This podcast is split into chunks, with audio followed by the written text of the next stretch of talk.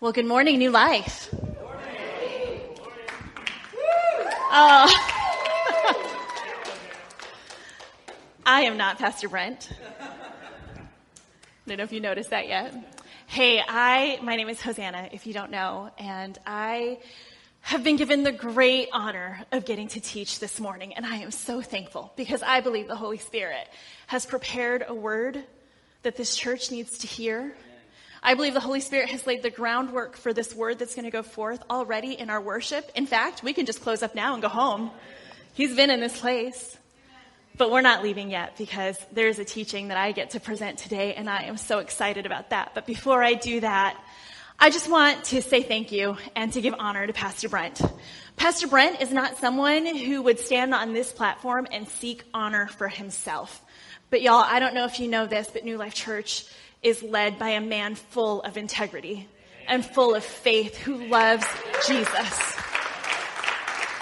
So he can't stop me from saying that because he's not up here, but I'm going to say it. And if you are not planning on coming to Vision Sunday, I want to encourage you to make those plans now because I can tell you firsthand, this man has been on his face before the Lord seeking vision for the next season of new life and it is anointed and it is spirit filled and we are going to be empowered to go forth into this year and to this next season being a church of God that loves God and goes forth sharing that message to our community. Do not miss out on that. It's going to be great.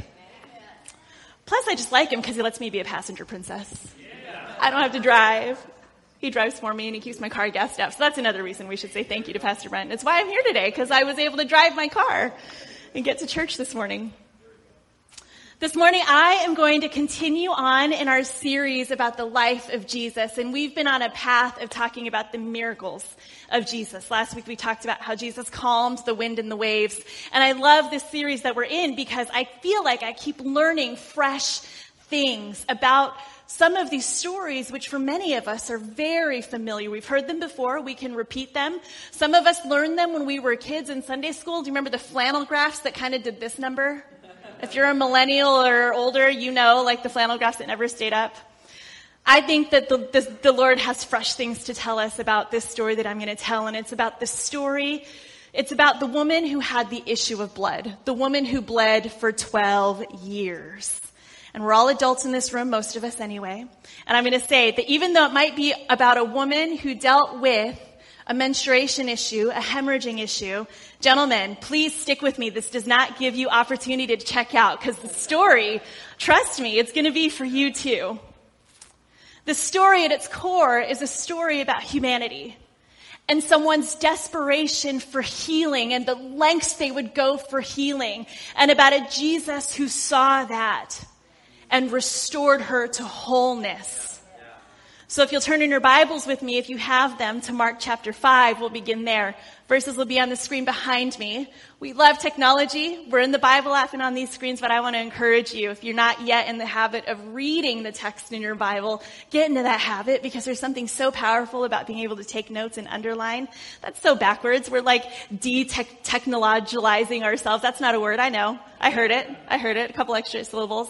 That's just my plug. There's something really powerful about getting to grasp the scripture. Today, we, though we make it available behind me, read with me. Starting in verse 25, and a woman was there who had been subject to bleeding for 12 years.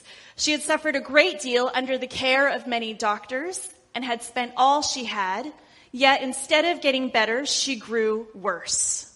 27. When she heard about Jesus, she came up behind him in the crowd and touched his cloak because she thought, if I just touch his clothes, I will be healed. And immediately her bleeding stopped and she felt in her body that she was freed from her suffering. Lord, would you reveal to us through your Holy Spirit the words and the message that you have for us today? Lord, we thank you that you are a God who hears and a God who still heals. We just sang these words so strongly. You answered prayers back then and you answer them now. And God, as you have laid the groundwork in our hearts to receive your word, let the words that flow forth, inspired by you, land in places where they need to land. That those today who are seeking healing would be emboldened to go after it.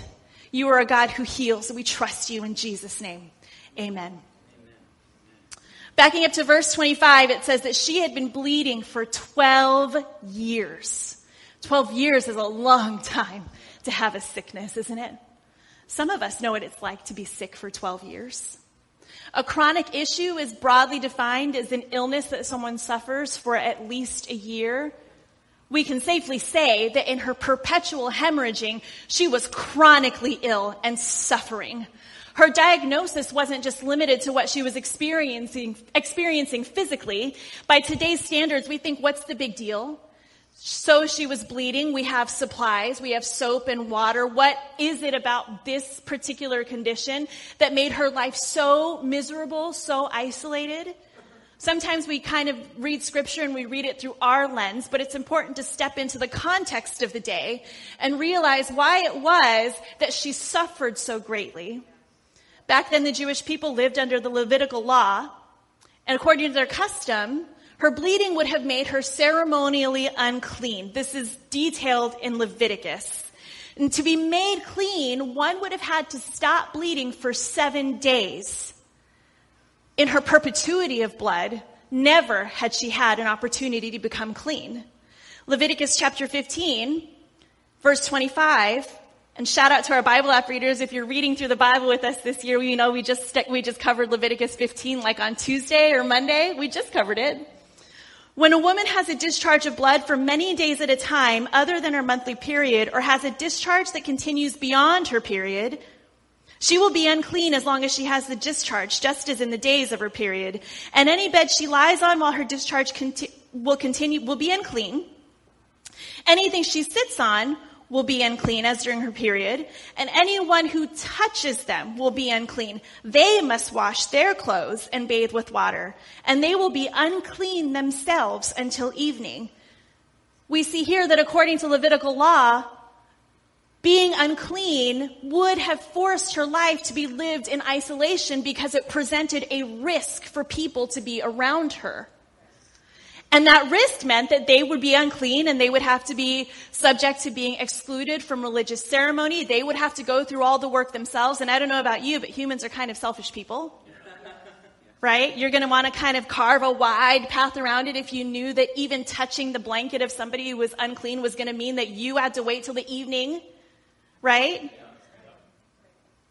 In her immediate context, she had no contact with family or friends no covering of protection from a father or brother, no prospects for a husband or children.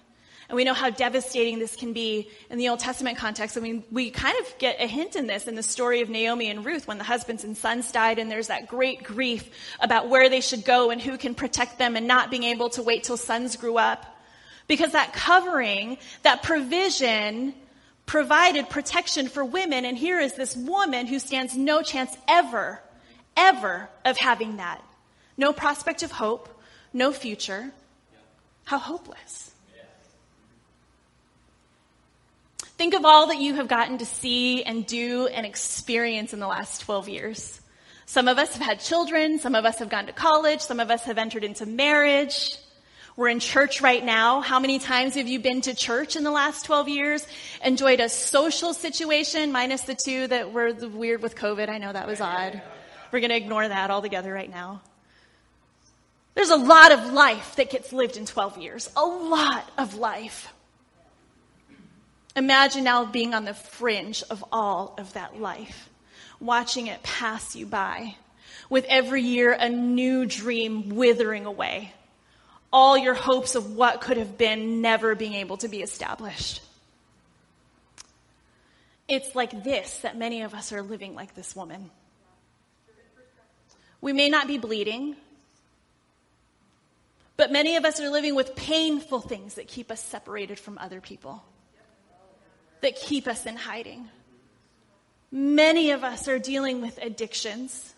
Many of us are dealing with trauma. Many of us are living under the label of words, terrible, horrible labels that have been spoken over us. How many of us know that it's hard to forget something that someone has once said to you? Some of us actually have physical pain that we're living under.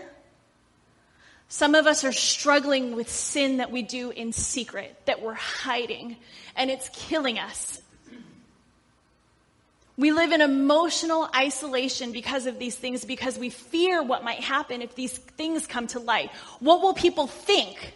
Will my friends reject me? Will I no longer be allowed to come into church? I'm not good enough to be in church because of this thing that is eating me up inside. I can't shake it. So we hide it and we tamp it down and that becomes emotionally isolating, and emotional isolation leads to physical isolation. We stop interacting with our loved ones. We stay away from church. How many of us know people or we ourselves who have stayed away from the place we need to be in because we're so ensconced in the fear of what might happen? On the outside, you look totally and completely fine. You might even tell yourself, I'm fine. I'm good. Pray for someone else. I'm good. We hold people at bay because of the what ifs. And we think it's the, it's the holding people at bay that provides our protection.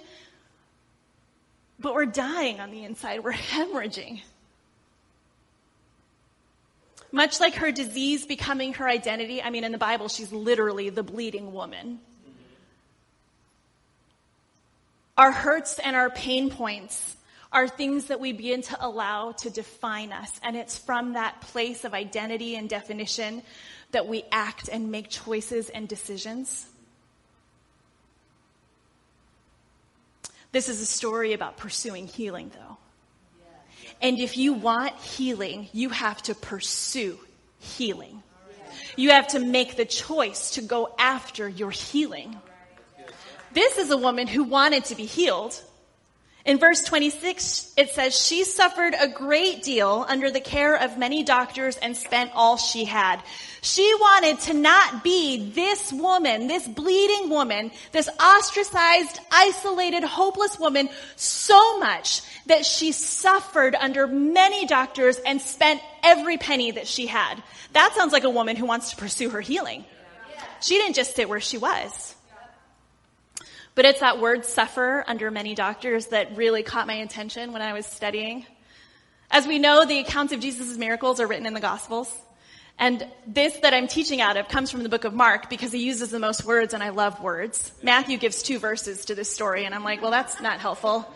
And Luke, who was a doctor, actually doesn't say that she suffered under doctors, which I think is convenient for Luke. We're going to go with Mark because he's super descriptive. And it says that she suffered under many doctors. So I did some research. What did it mean to suffer under doctors in her time? Here's what I dug up. And I love, I love when history, that history partners with what is written in the Bible because the Bible can be proved with historicity. There are ancient records that preserve what was written and acted upon, and this is how we can know that the Bible is true because it's provable. And according to the Talmud, which records the ancient Jewish civil and ceremonial practices, say that five times fast. I had to really slow down there. Women who suffered from bleeding issues during Jesus' time, these are real prescriptions. These are real things women had to do. They had to carry the ashes of an ostrich egg in a linen rag in the summer and in a cotton rag in the winter. And if that should fail, ironically, she should dig seven ditches, burn shoots of grapevines therein, and then drink wine by each ditch. And if that should fail, and on and on and on and on. Is it any surprise that she suffered greatly? She was already weak, already had nothing, and they've got her out there digging ditches. And if she wasn't digging them herself, she was maybe hiring people to dig those ditches. These doctors weren't helping her. Now, we ourselves, we may not be buying exotic birds, I hope not, for their eggs or digging ditches. But something that we are doing as we are pursuing healing by our own power can be that we are self medicating, that we are avoiding, that we are engaging in behavior that we shouldn't be, that we are drinking and finding relief. We are working let's be honest, you might think that you don't have habits that need to be hung up or given up, but if, I mean, we have a history of overworking ourselves here and avoidance. We're seeking help from gurus. We are trying to patch together where we are broken. And it's costing us in time and effort, in money and in relationships, and we are not any better. We are suffering greatly. We will never be healed by our own efforts or things that we pursue by our own power or things that can be found here on this earth. But Jesus. And I love that phrase, but Jesus. Yeah, that's, that's clappable. But Jesus. How many times through the account of the word that were it not for but God, but Jesus, would all things be hopeless? Were it not for the intervention of the one who can heal and the one who can save, but Jesus. Jesus can heal. He can restore. Jesus makes whole. By this point in the story, Jesus' earthly ministry is well underway. It's well accounted for. We're in chapter 5 of Mark here. Chapters 1 through 4 of Mark have myriad stories of Jesus' miracles. We've already learned about how he is freed a demon possessed man, how he's healed someone with leprosy, how someone who's paralyzed walked. Last week we talked about how he calmed the storm. In the first chapter of Mark, there's even just a whole section that simply says, Jesus heals many. I think he like ran out of ink or something. Just, it happened. Jesus healed many. It was like an Oprah Christmas special, right? Like you get a healing and you get a healing and there's gonna be healings for everybody. Just passing them out. We laugh about it, but that's how it's described. Wherever Jesus went, healing went. Wherever Jesus went, life went. Wherever Jesus went, restoration was. And it's hearing the accounts of healing that the woman decides, I've tried it all. Let me try Jesus. She risks it all to go to Jesus. Remember, this woman couldn't just be in the crowd and amongst people to find Jesus. To go to Jesus meant that she knew she was literally taking her life in her hands to get to him. She would not have been unknown. Bleeding for 12 years, you'd know who that person was in your community. She'd be recognized. She was risking exposing herself and facing rejection. She risked knowing that people would be angry, that they would be unclean. Wherever Jesus went, there were crowds, and to get to Jesus meant she would have to go through crowds, and she would be literally leaving a wake of uncleanliness behind her. And she went anyway. She risked the exposure. She risked it all because she knew what she needed and she knew Jesus had it. And it's faith that spurred this woman to a place where she was willing to contend for her own healing. And we have to be willing to contend for ours too. What does it mean to contend, this word, to contend for healing? Contend simply means to strive against an opponent.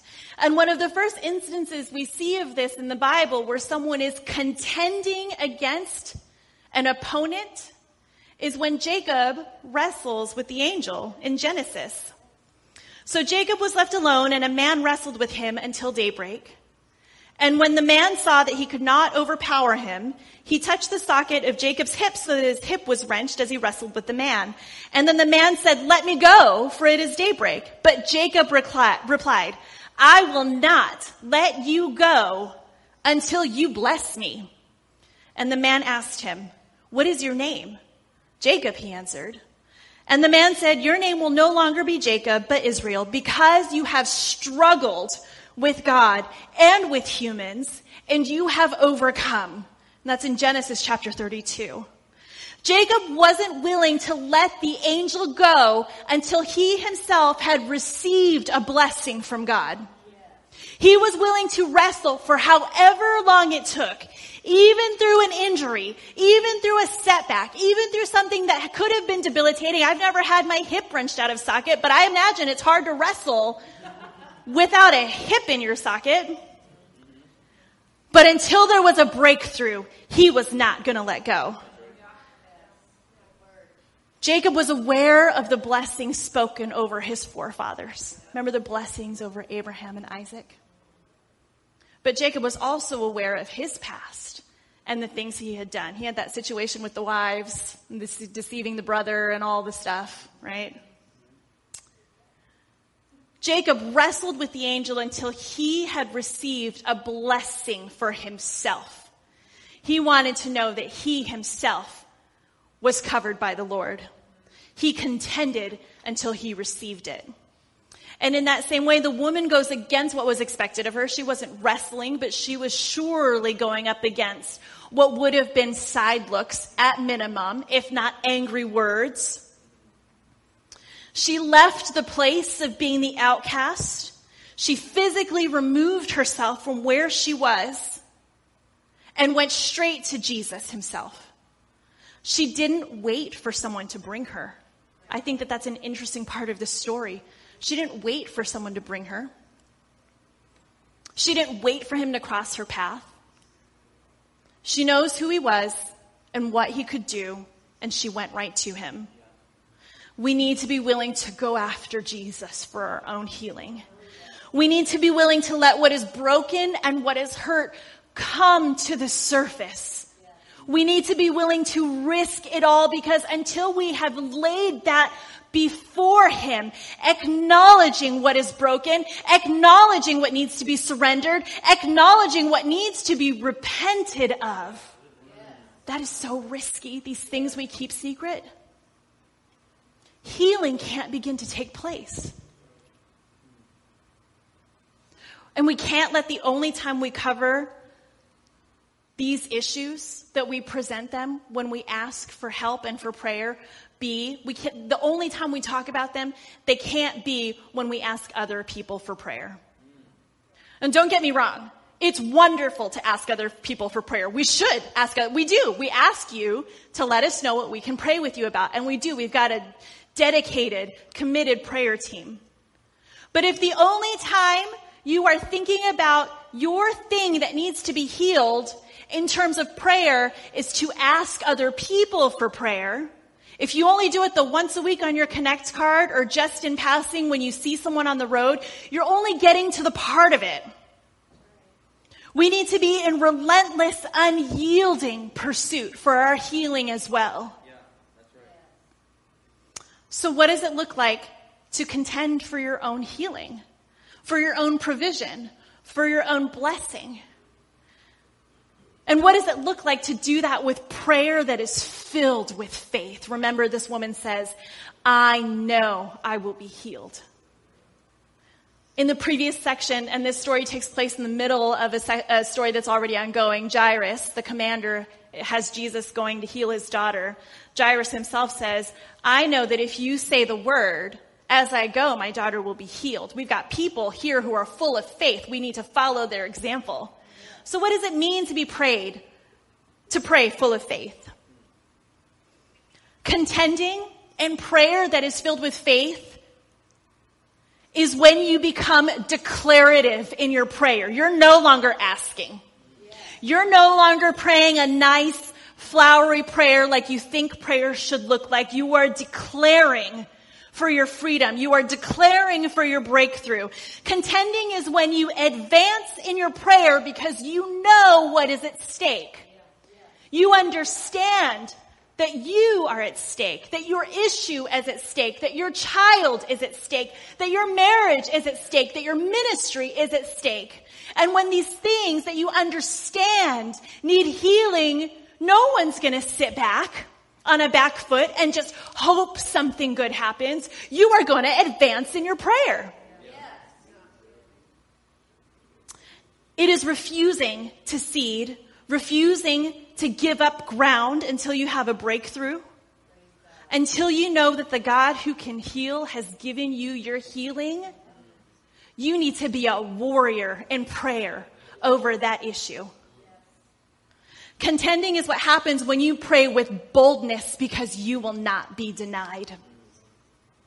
2 Corinthians chapter 10 says, For though we live in this world, we do not wage war as the world does. The weapons we fight with are not the weapons of the world. On the contrary, they have divine power to demolish strongholds. We demolish arguments and every pretension that sets itself up against the knowledge of God, and we take captive every thought to make it obedient to Christ. What is the stronghold in your life?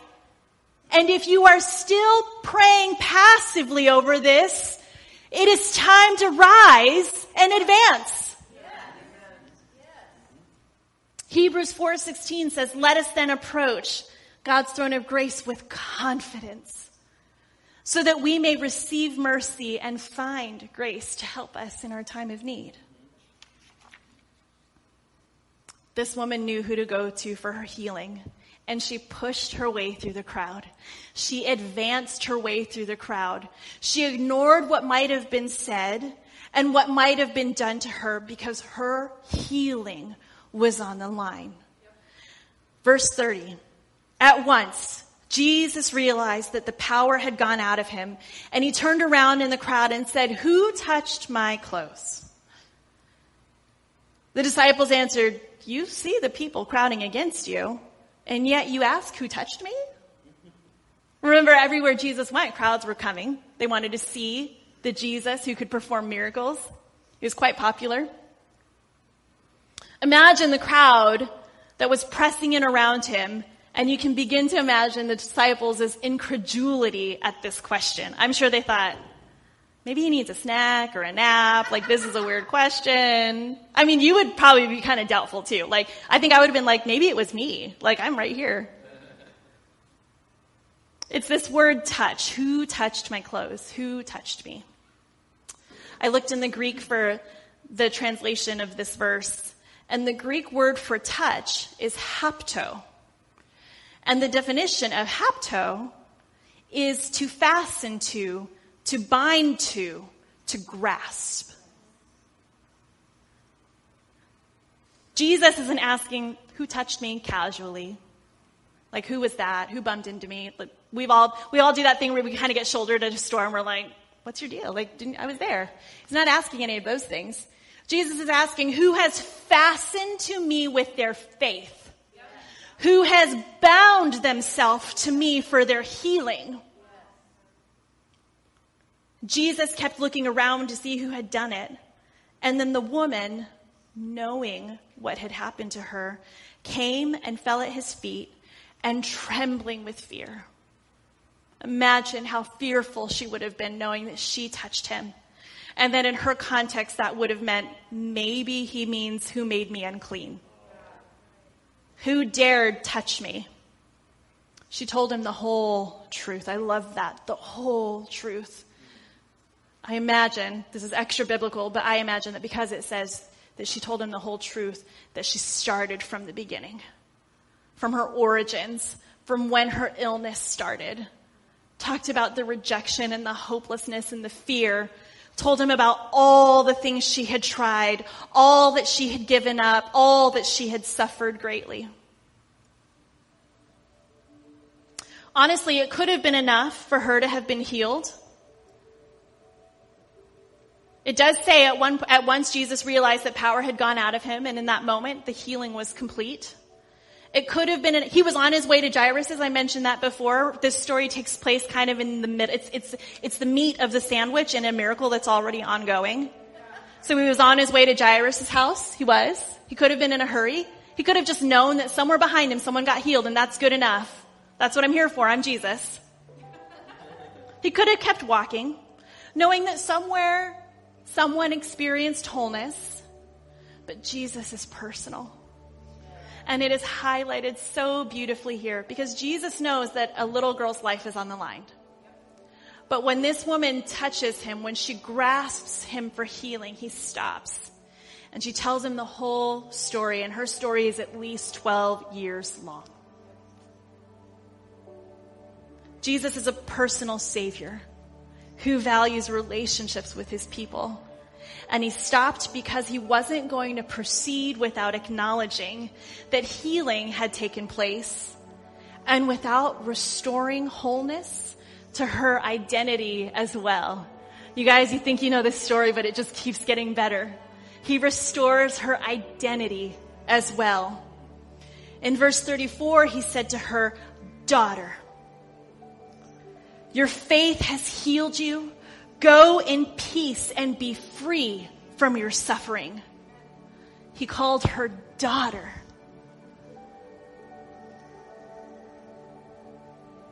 And in that instance, with that term daughter, and if you have kids you love, hopefully you love all your kids. You have the love of parents over you. You know what that protection and covering feels like. And this is a woman who had gone without it. And instantly her protection and covering had been restored.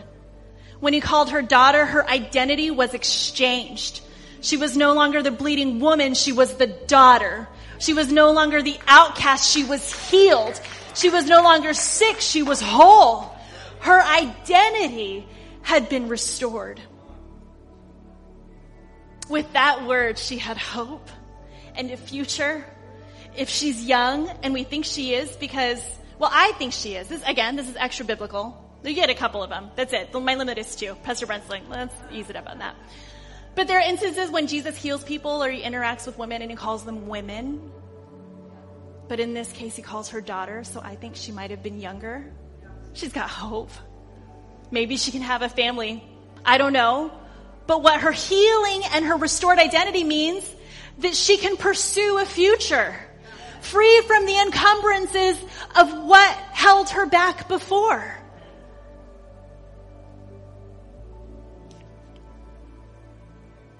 Something else that's really powerful in that when she falls to his feet trembling with fear is that by all accounts, contact with her should have made him unclean. Should have done it. That's what Levitical law called for. But instead, it was his interaction with her that covered her and made it whole. But Jesus. But Jesus. Our Jesus who loved to turn things to change our perspective on things so that we too can find healing. But Jesus, what a powerful name. Jesus heals and restores. He gives life. He gives hope. We sung about that boldly just now, calling on the God of Jacob. Jordan and I didn't talk about what we were leading or talking about today, but that's the Holy Spirit, I think. The Holy Spirit's already been at work in this place. You're the God who still hears and heals. The God who hears prayer. Let's advance our prayer. Let's take it seriously, the need to pursue our healing. Let's take it seriously that if we want healing, we have to be willing to let things come to light. That is scary and painful and risky. Sure is. 100%. But if you are sick and tired of feeling like you're dying on the inside, that there's no hope for you, that something someone once spoke over you is holding you back, that that establishes your identity, Jesus is here to say, I am here and I can heal and make whole. Advance towards me. Push through the risk.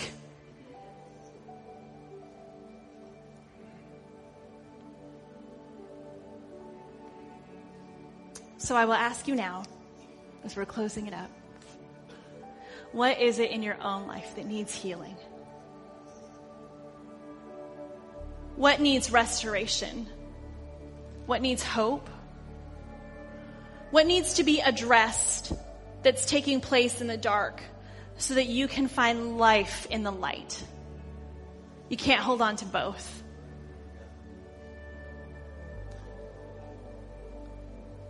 Will you pull out your phones with me to fill out your Connect cards? Because we're going to interact with this here.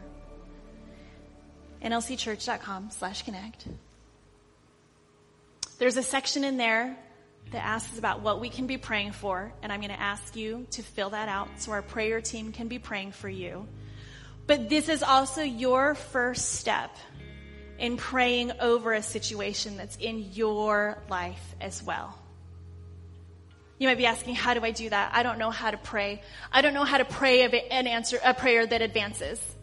I don't know how to pray for this thing that's so deep and so dark and so painful and so large. Can I just tell you to just pray the name of Jesus over it? Over and over and over. It's all you need. Oh, Jesus. Jesus. And then begin to let the Holy Spirit pray through you. Be bold in that. Some of it, for some of us, it's going to be scary this first time interceding for ourselves. You don't need to be fancier than, oh, Jesus. Name above all names. Name above all things, healer of all. I want to encourage you to pray this week with expectancy and with the anticipation of God moving in your life. Pray with the urgency of someone who knows what God has promised and commit that to prayer until you see breakthrough. Be in it. Advance in it. Don't just let it go. Pray with faith. Approach the throne of grace with confidence so that you may receive mercy and find help in your time of need. Father, all across this room is a need for healing. All across this room, people are holding things that desperately need your healing touch over them. Relief from addictions, relief from sin, restoration of relationships, a new identity, new hopes, new dreams, new futures, and you are the God who restores, and we believe this in Jesus' name.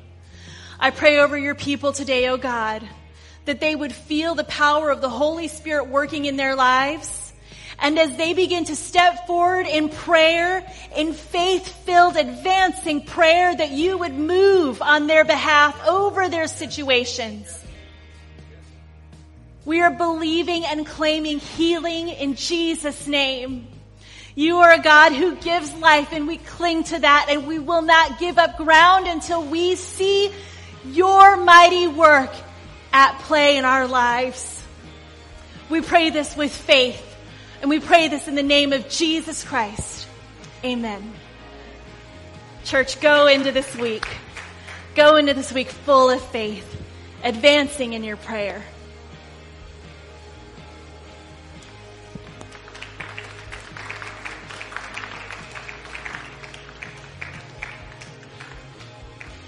Oh, and I guess I should say, have a good week. I thought someone was going to come. Huh? Uh, you guys have a great week. Uh, we'll see you at 6 p.m. tonight for Vision Sunday, um, and we'll be praying for you as you go. See you next Sunday.